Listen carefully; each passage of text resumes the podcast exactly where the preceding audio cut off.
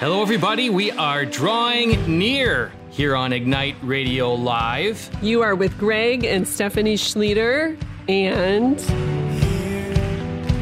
Your presence, God. We surrender it all. You can have our hearts. drum roll, please. I don't have drum cue Well, you should. sound effects. Another There's Schlueter drugs happening in the background right now. of days gone by, Yes. way back when. Over how many stations and what kind of stations are they? We're here over the five mighty stations at Annunciation Radio For the Almighty. for the Almighty, the mighty, mighty for the Almighty. Thank you for filling in there, Joseph, which and, I'm uh, sure that's my name. In case That's uh, you awesome. don't know, I am Joseph. a little bit of a battle am over that name, Yeah. which we'll experience with great delight and Joseph amusement. or Seth or Yes. uh, Joseph. So, folks, very blessed that you are with us in this program, IgniteRadioLive.com. If you want to experience many of the powerful programs over the prior weeks, and I can even say years, it's in our fifth year, that's right, of Ignite Radio Live. And uh, you heard that opening song, which sort of set the stage for this We Draw Near to the Throne Room singing.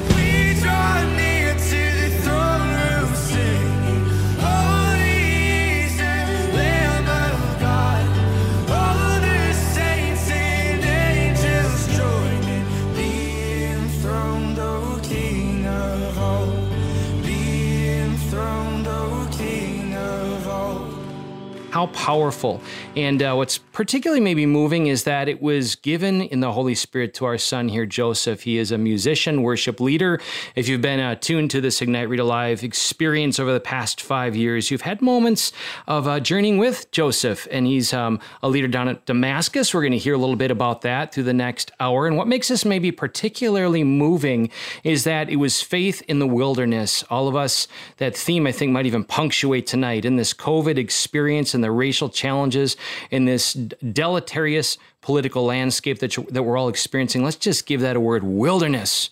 And uh, we're invited in the midst of the wilderness to discover Christ more fully alive, our nature in Him, to rediscover the Holy Spirit dwelling with us, to really discover that faith and proclaim that faith all the more brightly, which Joseph will share briefly how that played out at this place called Damascus, the Catholic Youth Summer Camps. And you look like you're perched and ready, Stephanie, to dive in and add. Go Well, ahead. Great word. But what was that word you said? Deleterious? Deleterious. Is that any relation Negative. to Nick Deletorious? Oh wow! I would never make that. Con- Nick, I love you, man. I don't know I why made, she had that I made the verbal connection, but not the meaning connection. What does that mean? Deleterious, negative.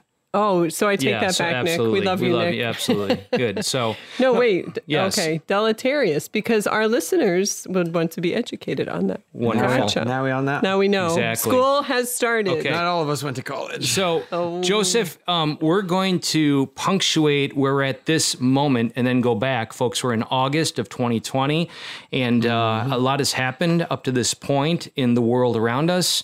And I do mean not only the world and the United States, but in our immediate communities. Let's just keep it real. We've all been challenged in many, many ways uh, to really discover the quality and nature of our faith by these challenges.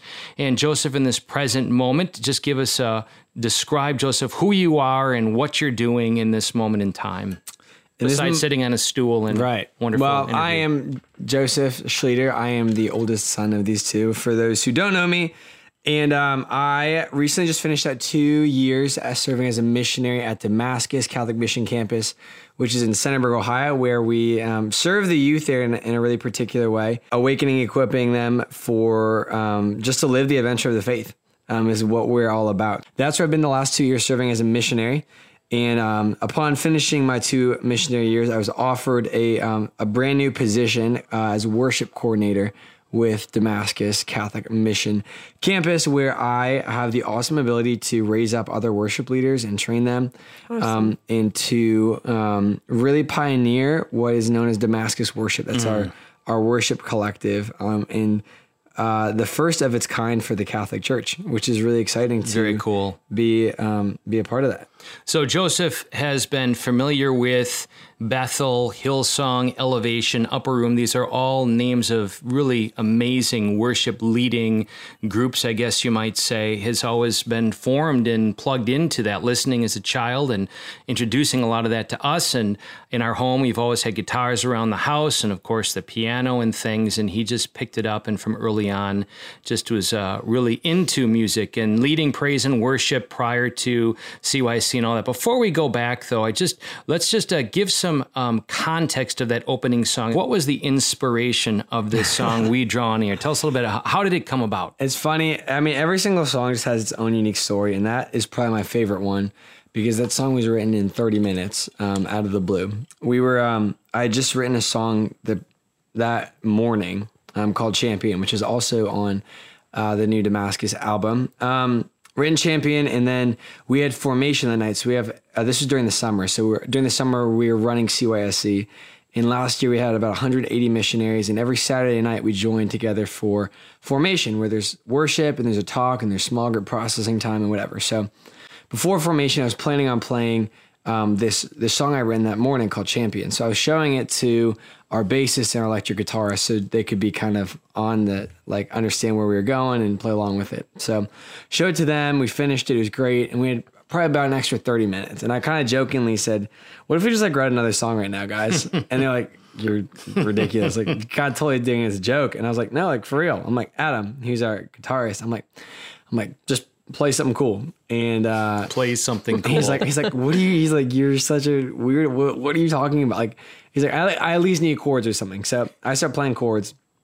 The only instruction I gave him, I was like, I want like when people hear this opening riff to know exactly what the song is and get fired up about it. Mm. Like you know, like people hear "Reckless Love," the do do do do, and they immediately know nuts, it's "Reckless Love," and they right. I'm like, I want something like that, and so he's like, okay.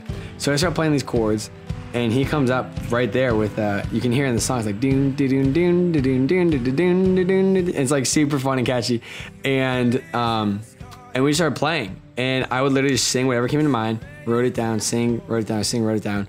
Within 30 minutes, we had the song written, and we played it that night. I haven't made a change to it since. It was literally written in 30 minutes. We played the song. lyrics, everything. Lyrics, everything. awesome. It's amazing. Verses, chorus, bridge. It was so fun, and we did it. And then now it was really funny this summer, because like now that like people know it through the album and stuff, like we would we would we would play a song. We played it for every opening or for closing mass. So during the closing mass for the weekend at CYC, um, Catholic Youth Summer Camp. Um, we have a closing mass, and we would always for the opening song we play that one.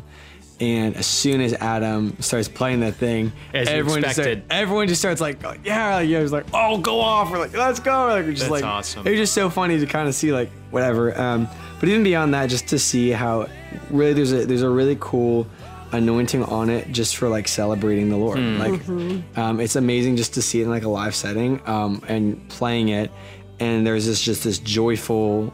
There's just this joyful spirit that Hmm. immediately enters the room where people just get excited to celebrate the Lord and what He's doing. I which love is that. really cool. Folks, you're tuning to Ignite Radio Live. We're listening to the song We Draw Near by Damascus Worship. You can listen to it wherever good music can be heard hmm. Spotify, YouTube. Most of you have access to that. Just look up Damascus Worship.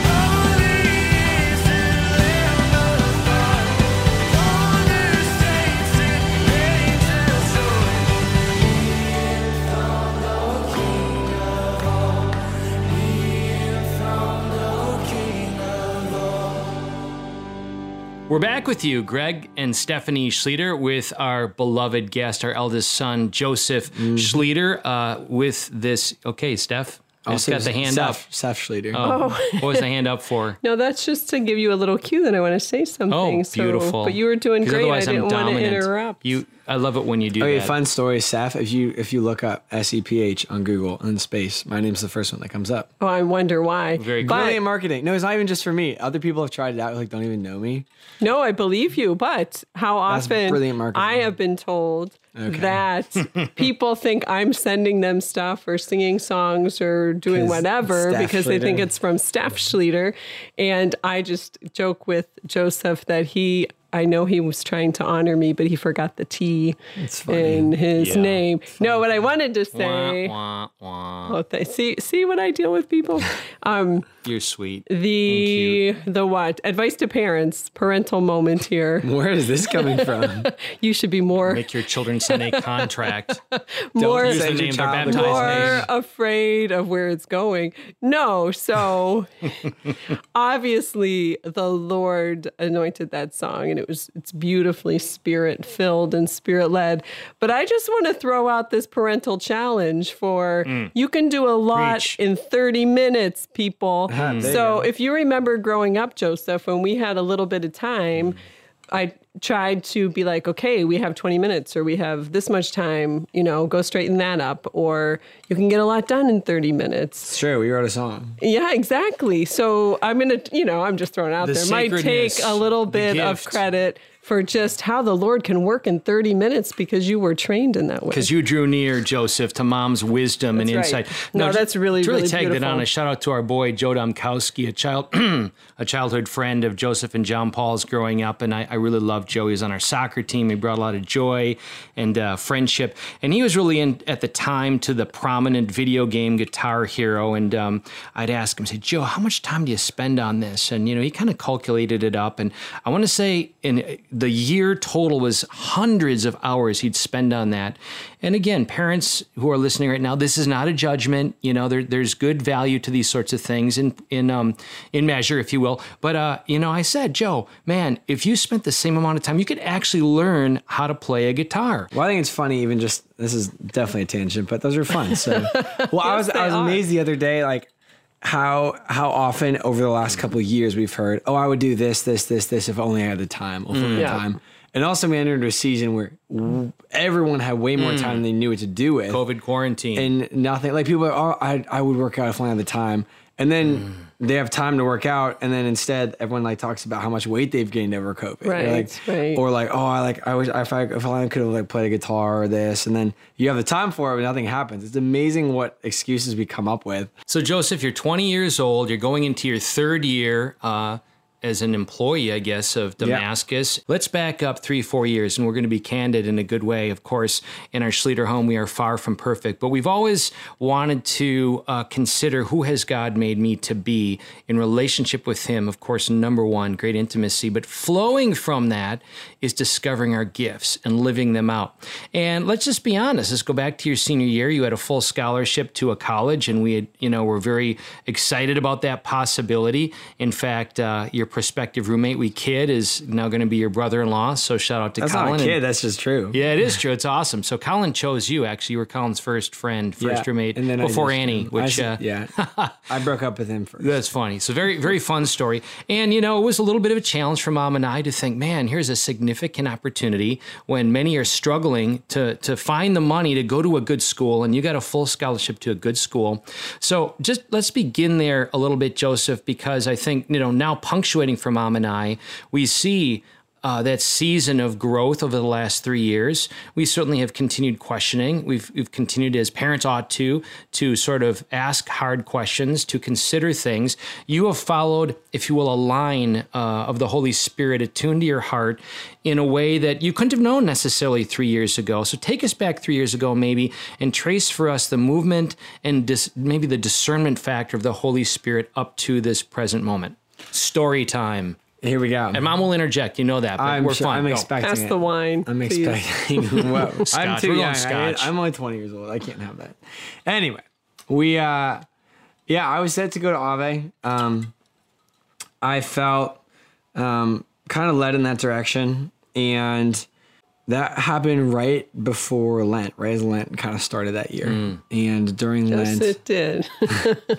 during Lent, it was it was one of the best Lents I'd had. Um, I it was the worst one for my mother because that was a Lent that I decided to go vegan and have one meal a day, and so that made it very difficult for my mom. So she already was that was the best Lent for her then too because she grew in a lot of Yes, holiness and you. sacrificial love. Appreciate that. Um, and I think during that time, I just had a lot of really good prayer, and I just began to realize how much I just began to really discover my own heart and just all the ways that I um, still was so far from the Lord and just wasn't like, yeah, I was like praying every day and I was, you know, going to mass and I was living a faithful life and staying away from sin, but there was just like the, my heart was still so, um, I just knew there was, there's deeper levels of intimacy with the Lord that he was calling me to that like, I just feel like I was getting in the way of. And I just knew I needed to grow so much. Um, and it kind of became as as things went on, it became clear to me I just wasn't content.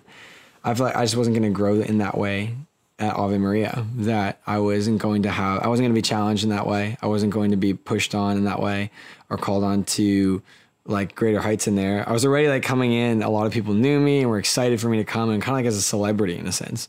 Because you're Annie's little brother. Well, I think Annie even got called my older sister even before I even came. We'll have her on the interview following this. Yes, rebuttal. And Rebuttal, um, yeah. I just knew it'd be easy for me. I wasn't even going there for the school factor, much to your guys' chagrin.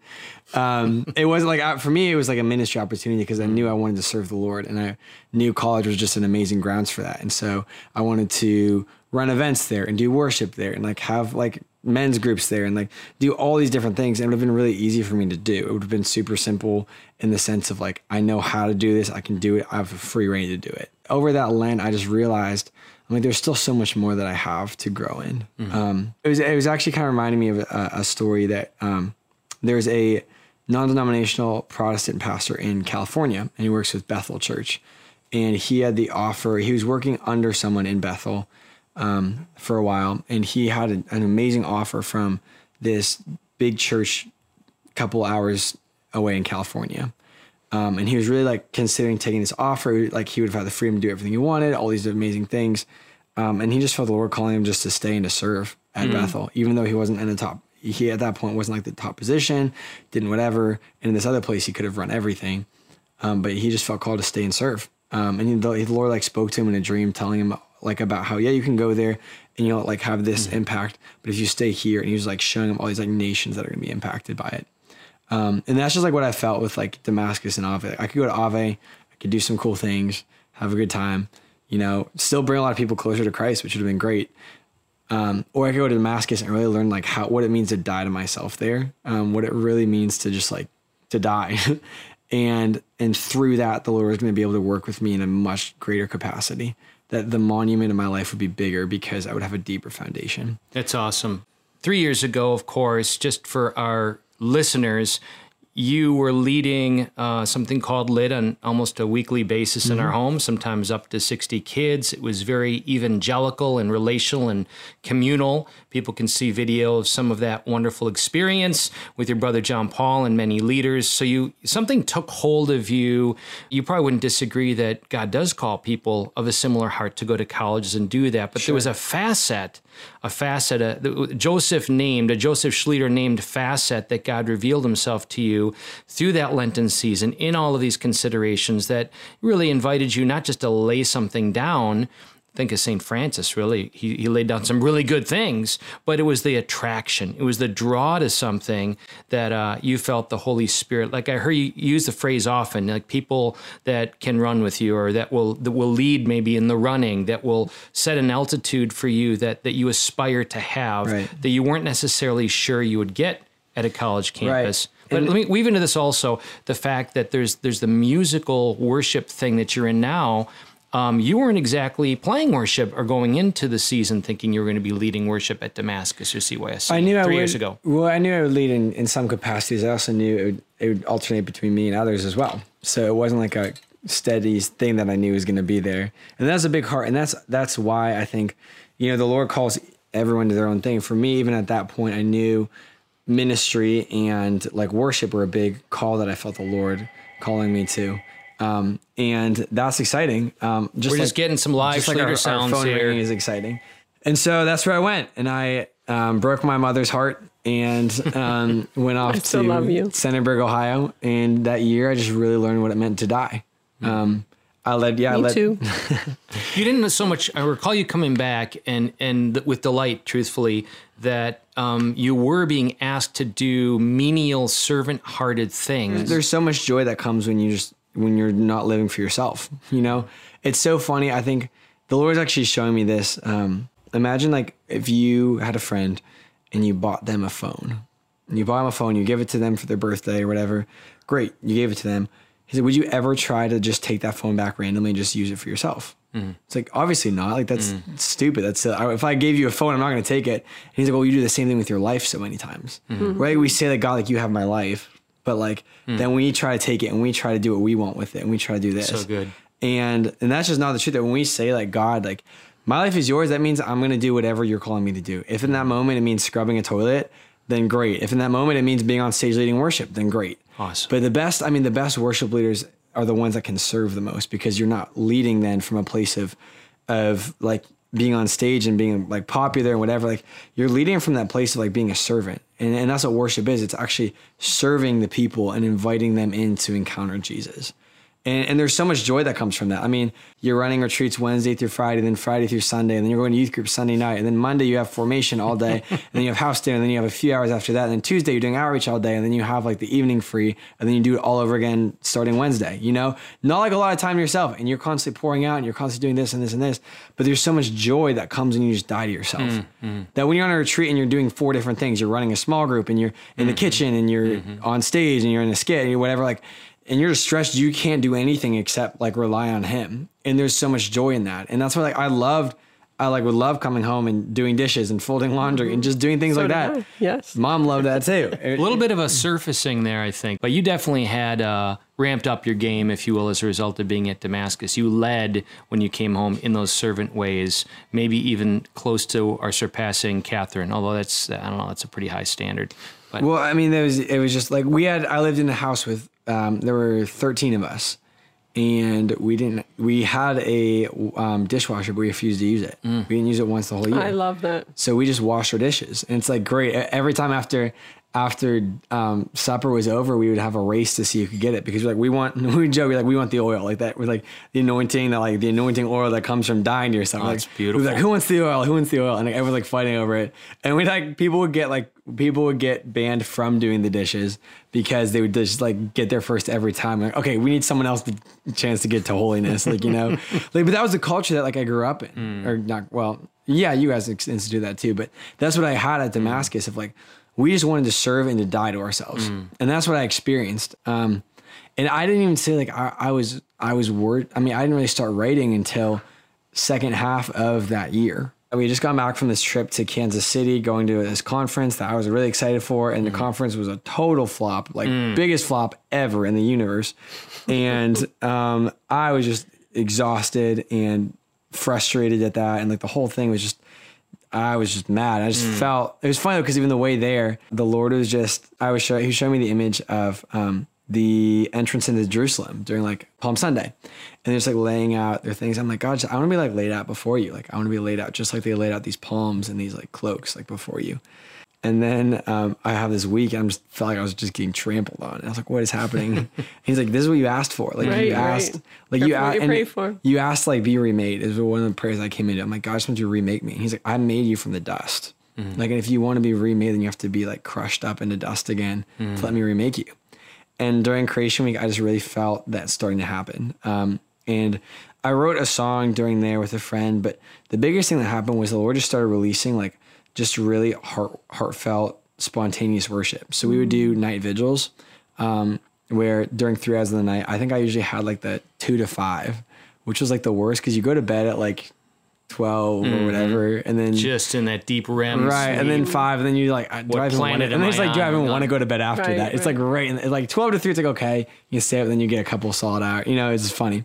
But we're, I'm just like worshiping, and you're there for three hours, and I would just like just random spontaneous verses or choruses would just start coming. I really felt the Lord begin to like really is where he I feel like he unlocked that gift in me, and it was, it, I felt I could see it was tied directly. Like everyone's like, "That was amazing, that was amazing." I'm like, I don't think I'm doing that. It's just coming out of me. I felt it tied directly to like all these times that I've just been dying, you know.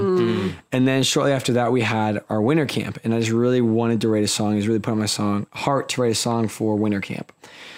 So I sat down and I um I remember that. I wrote um, "Fire, Fall, Heaven, Rain," the first song that I released. Um, I played it and I was like, Set really- that up and we'll play it in a second. Okay, well, I it, the the theme that year was all about um, Elijah, and um, and so that's where it's funny. That's just where the model. That's where like the song came from. So you have like firefall, right? Elijah called down fire, but he also like called down the rain after the long drought. You know, so you have like the dynamic, and you have like the nations that are calling for the storm, like they're calling for like a rain. You know, hearts like you have these all these Israelites people crying out for more, like let your fire fall on us. Um, he was like standing on the promise of like all like the lyrics like tie back into that theme and and um, and just that hunger and that like power that came. Um, so I wrote that, and it was like, whoa! I'm like, I actually like like this, which isn't isn't always usual in a songwriting process. Did So you I'm- like your song? I, I I called Aaron, our, our director. I'm like, hey, I have something to show you. So he came and he loved it, and it ended up becoming like the the theme song of Winter Camp. Like we played it once, and it just there was something on it. Like we couldn't get off of it. We just had to keep like we just weren't able to stop the song because everyone just took over. And there's a really cool moment. Even we played it for communion during the closing mass, and we had stopped the song essentially, and we were just playing. We were we were playing just the chords, and at one point, almost at the same time, everyone in the room, it was like silent for a while, just like instrumental, and then all of a sudden they just started picking the song right back up and started singing it and singing. it. it was like this powerful. beautiful moment, and um, to our, our nurse and then uh, Monica Richards, Aaron's wife, came up to me afterwards in the back, and they were like, we were literally just weeping, like we were just in the back, like weeping, like this. Like you gave them a song to sing, like you gave them like this song of their heart that they were able to just bring to the Lord, and it was just so cool. And that was like a really, um, really beautiful moment, and that really kind of jump started um, the rest of songwriting in that moment, which is really fun. Nations calling for your storm. Hearts are crying out for more. Let your fire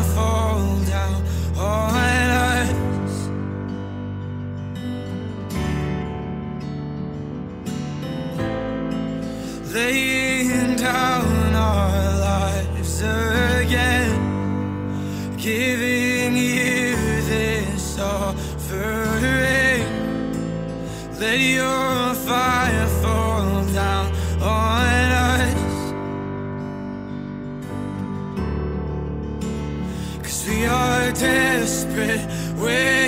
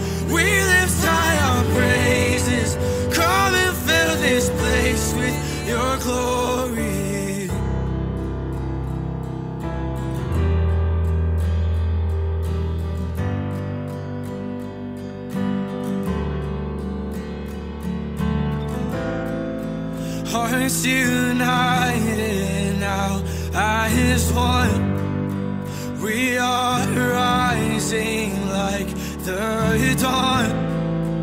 Let your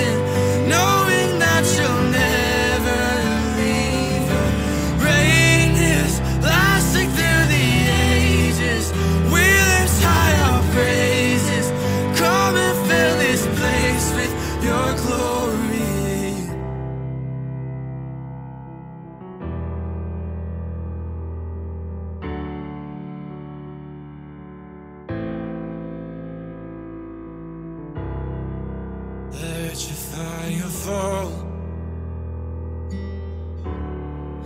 Coming like a roaring lion. We give you all control. Flood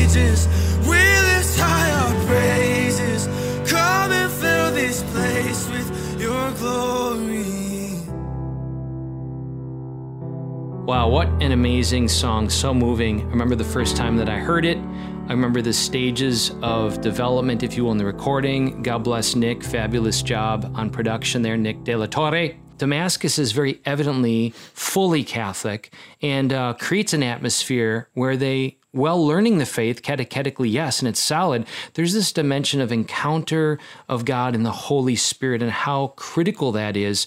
As we were talking through the duration of the song, um, just mindful of the need for us to be vulnerable as parents first and foremost like we can't give what we don't have that we parents need to open our hearts and our minds and have the the, the willingness to be vulnerable to the holy spirit. So i want to ask you the question what have you come to understand in this catholic sense of baptism in the holy spirit? How what is it? How important is it? What has been your experience in seeing seeing the kingdom manifest through damascus and cysc Sure. Um, Jesus died to not just get us to heaven, but to bring the Holy Spirit into our lives. Mm. Like it's not so much about getting into heaven as it is about like getting heaven into us, mm. right? That like when he died, um, Jesus forgave sins while here on earth, and there was sins forgiven in the Old Testament, mm. right? Like his death, yes, it was in part due to forgiveness of sins, but it was also to give us the Holy Spirit and to give us the inheritance, the treasures, the riches, the adoption of heaven. And the Holy Spirit is, um, as it says in Ephesians, is like the first installment of that gift. Like that spirit is, is there. And like he gives us this gift and it's so vitally important. Like if God gives you a gift, um, then it's actually our responsibility to steward it. If I was given a gift by someone who loved me um, and I completely just disregarded it, that's not actually loving them.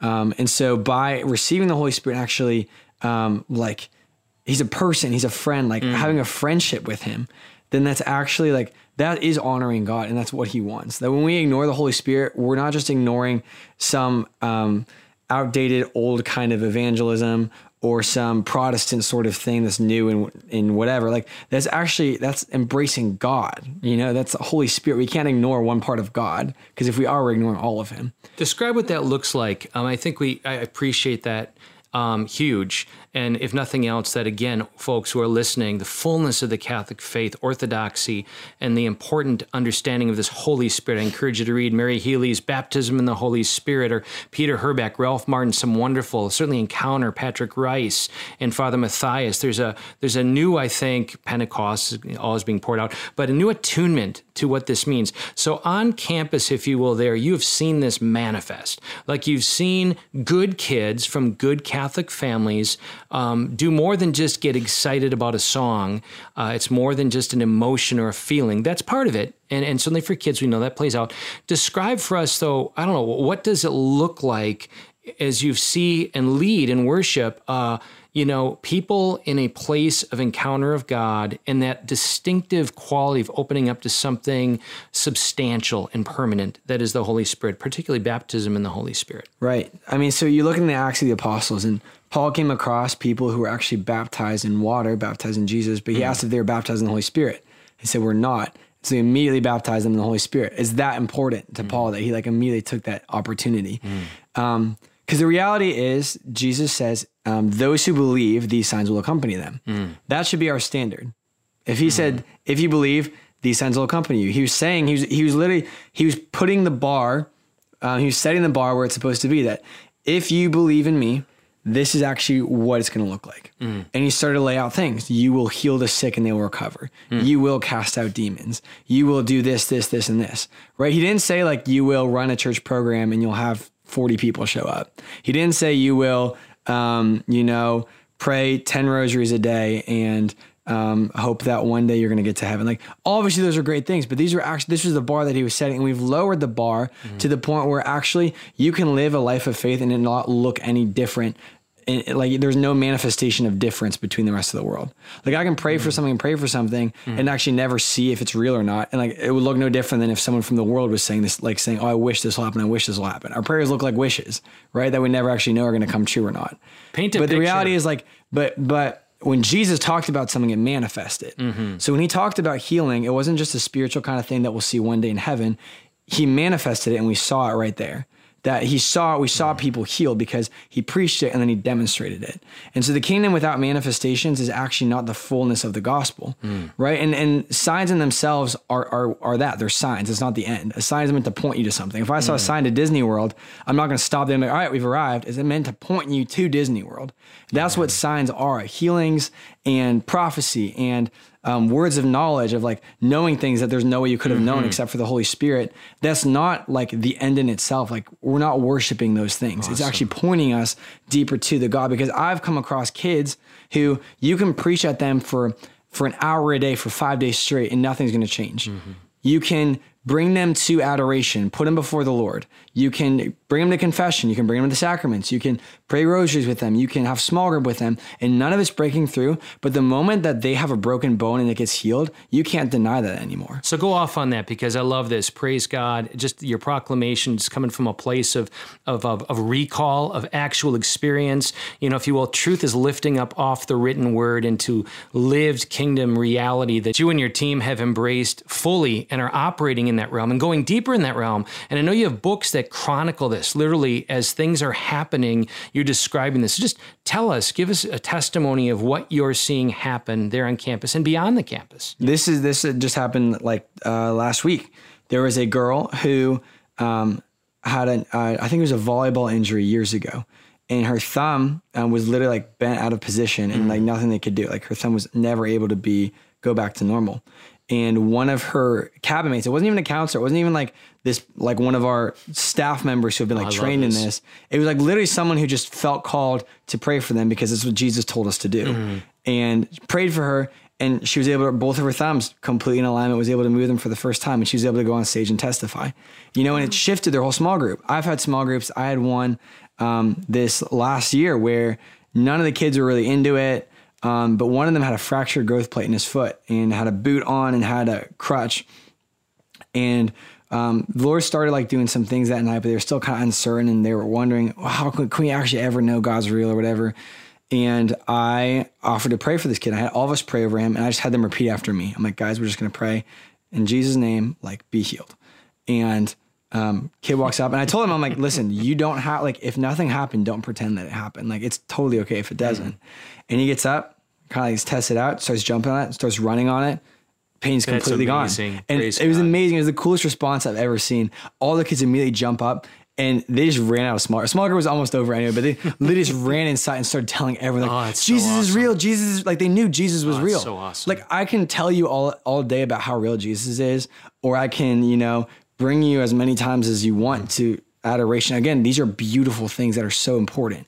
But the reality is, Jesus. This is how Jesus evangelized. This is like, and if he is perfect, if he's perfect, then we might want to take a note from his book and maybe try to imitate him a little bit.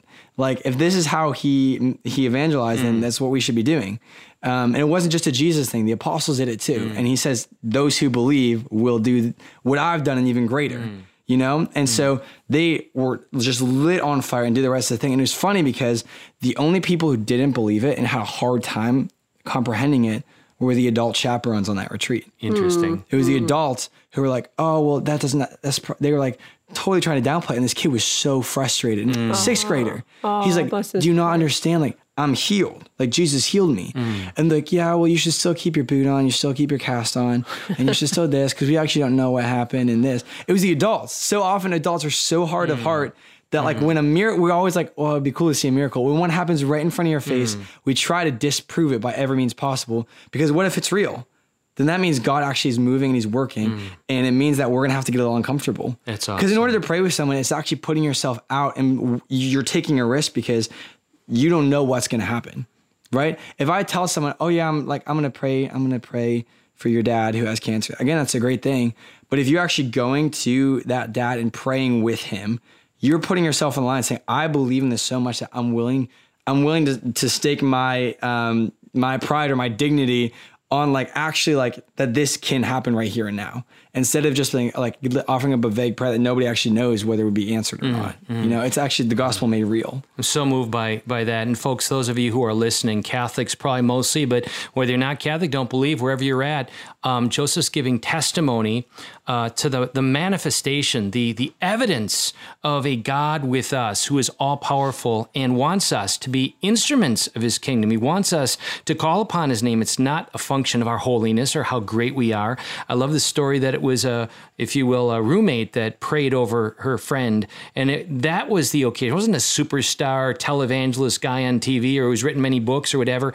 By the way, folks, I can't give strong enough testimony that that's been happening powerfully uh, in regular, consistent ways. If you go to oneheartonecity.us, the emergence of a whole movement that pre-existed the George Floyd thing across races, across denominations, going into Swan Creek. We're going to be breaking out in other places, and it's just really humble and simple, but but I will say intentional and simply wanting to be God's presence to others, to pray with and for them. And the stories there are quite amazing. And along with this, consider this as we look at the call that we pray. Every time we pray the Our Father, Thy kingdom come, Thy will be done. Would Jesus have asked us to pray this without providing the means to accomplish it. We pray it all the time, but are we availing ourselves to being instruments of its answer? I believe we all know in our heart of hearts the answer is yes. I believe we all feel a degree of languishing because maybe we don't see that bar set, maybe by our pastors or priests or others, but I'll tell you, it's in our heart of hearts to want to live fully what we're professing all the time.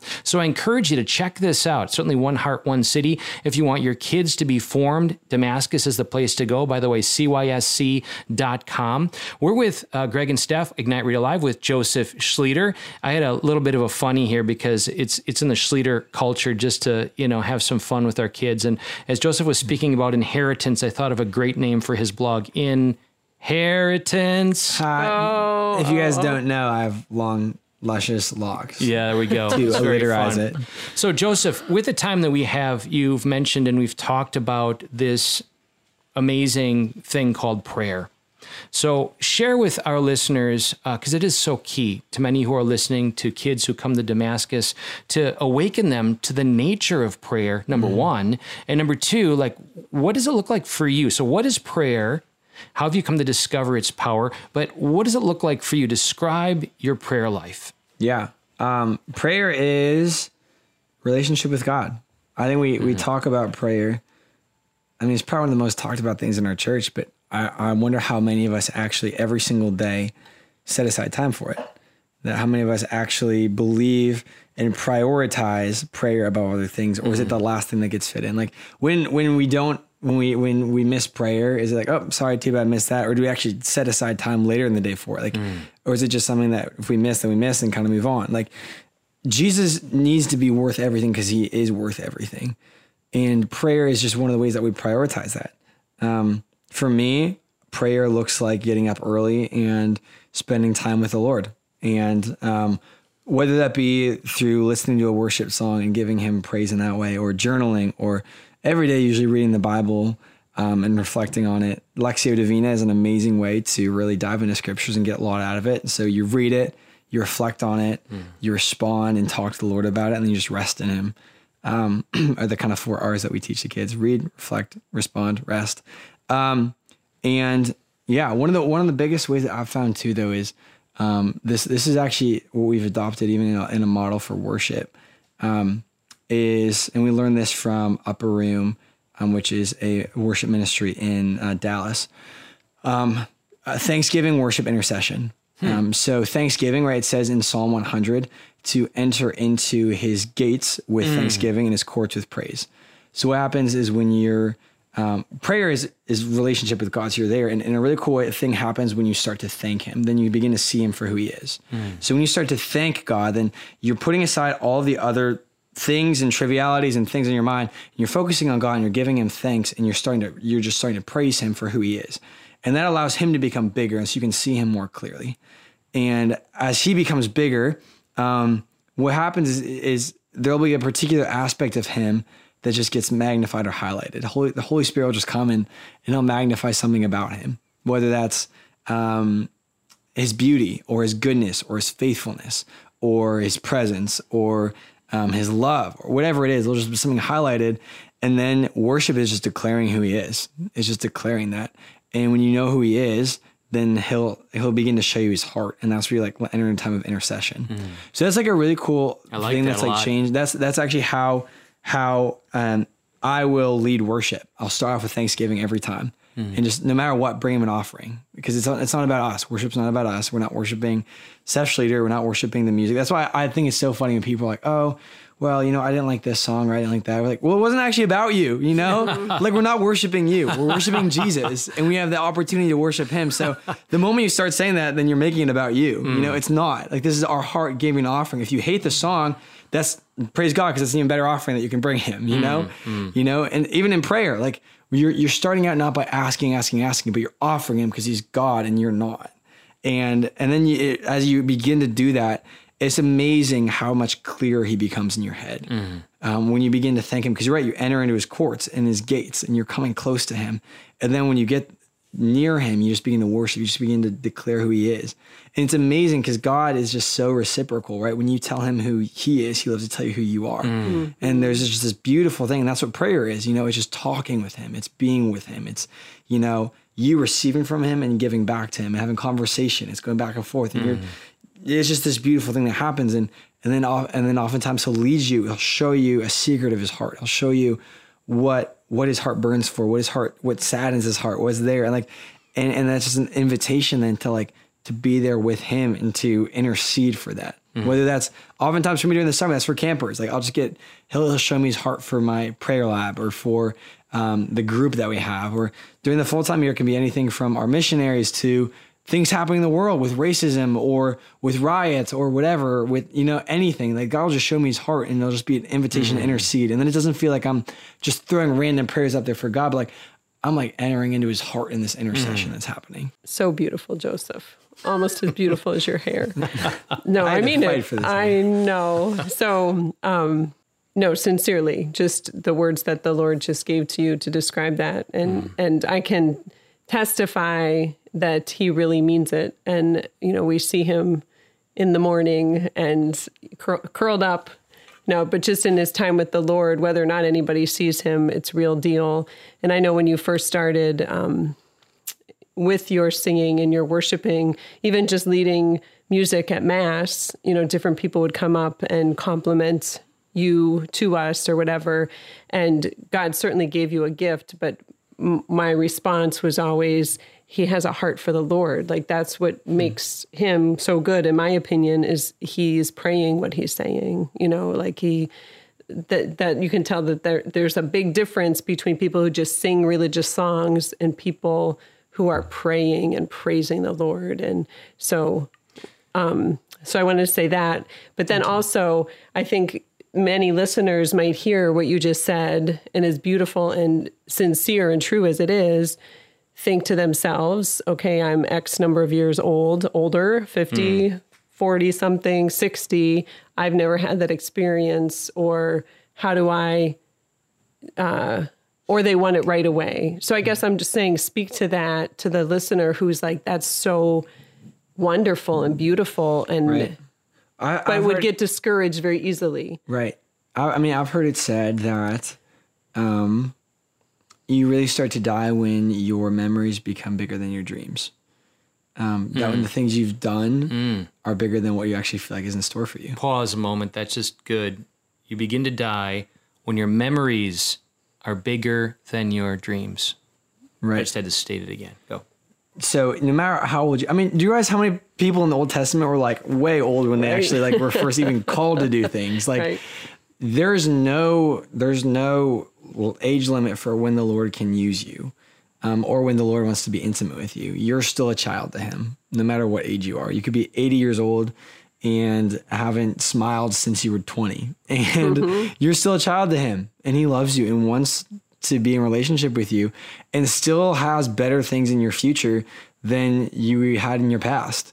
Um, and like you can believe that. And this experience of prayer or of intimacy with the lord or of living on fire for him like that is not something that's just for like that's that's not something you you can miss out on that's something that like you have the opportunity to step into every day. And some days it's going to be a choice.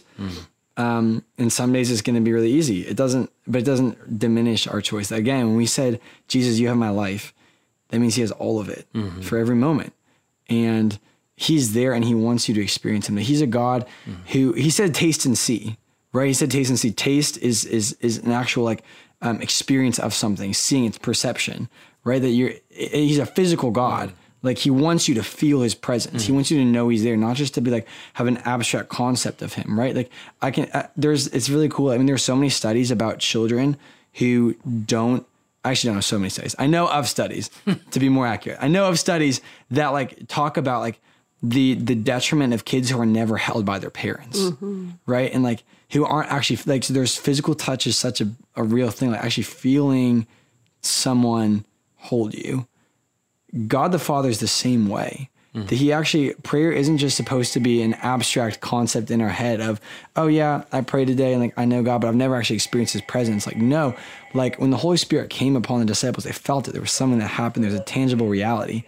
And no matter how old you are, the Lord still wants to you to feel his presence. He wants you to know him. It's not about the feeling, but it's it's a part of who he is that he wants you to experience him and know his presence. a perfect conclusion, which we know will have you back, hopefully, Joseph, again, as you continue your journey. There's so much we want to talk about, but I'm really grateful for you taking the time and just sharing with us a little bit of this journey. So, Greg and Stephanie Schlueter, Ignite Radio Live, we're with Joseph Schlueter, Damascus Worship. Again, everywhere you can hear good music Spotify, Google Play, which I think is defunct, YouTube, uh, many different places that you can hear music. Look up Damascus Worship or Seth Schlueter, and I think it's just apropos that we conclude this program on that uh, important, I don't know, invitation to know the heart of the Father at any time with this awesome song, No Distance. Hope, hope is the song that you're playing inside of our hearts. You spoke, and space was erased. You are close like the sky to the stars.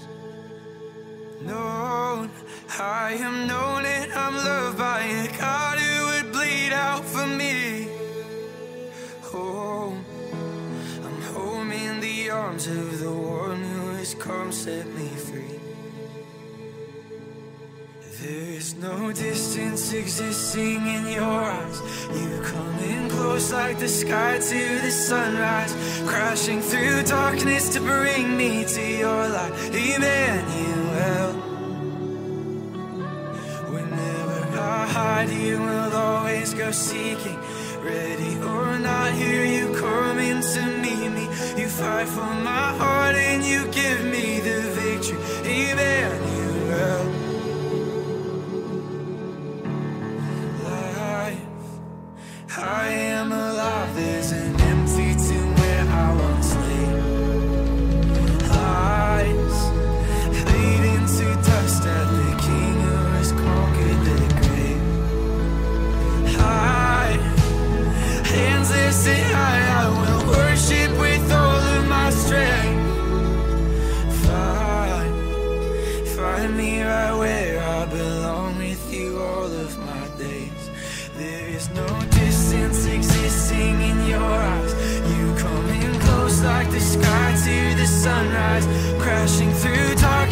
Bring me to your light. Emmanuel. Whenever I hide, you will always go seeking. Ready or not, here you come in to meet me. You fight for my heart and you give me the victory. Emmanuel. 'Cause you are closer than breath in my lungs. I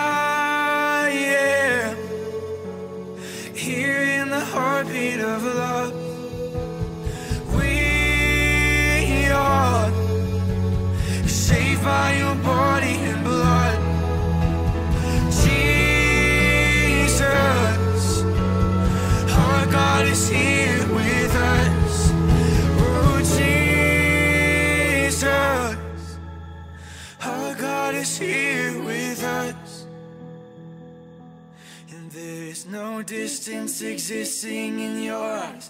You come in close like the sky to the sunrise, crashing through darkness to bring me to your light. Emmanuel. Whenever I hide, you will always go seeking. Ready or not, here you come in to meet me. You fight for my heart and you give me the victory. Emmanuel.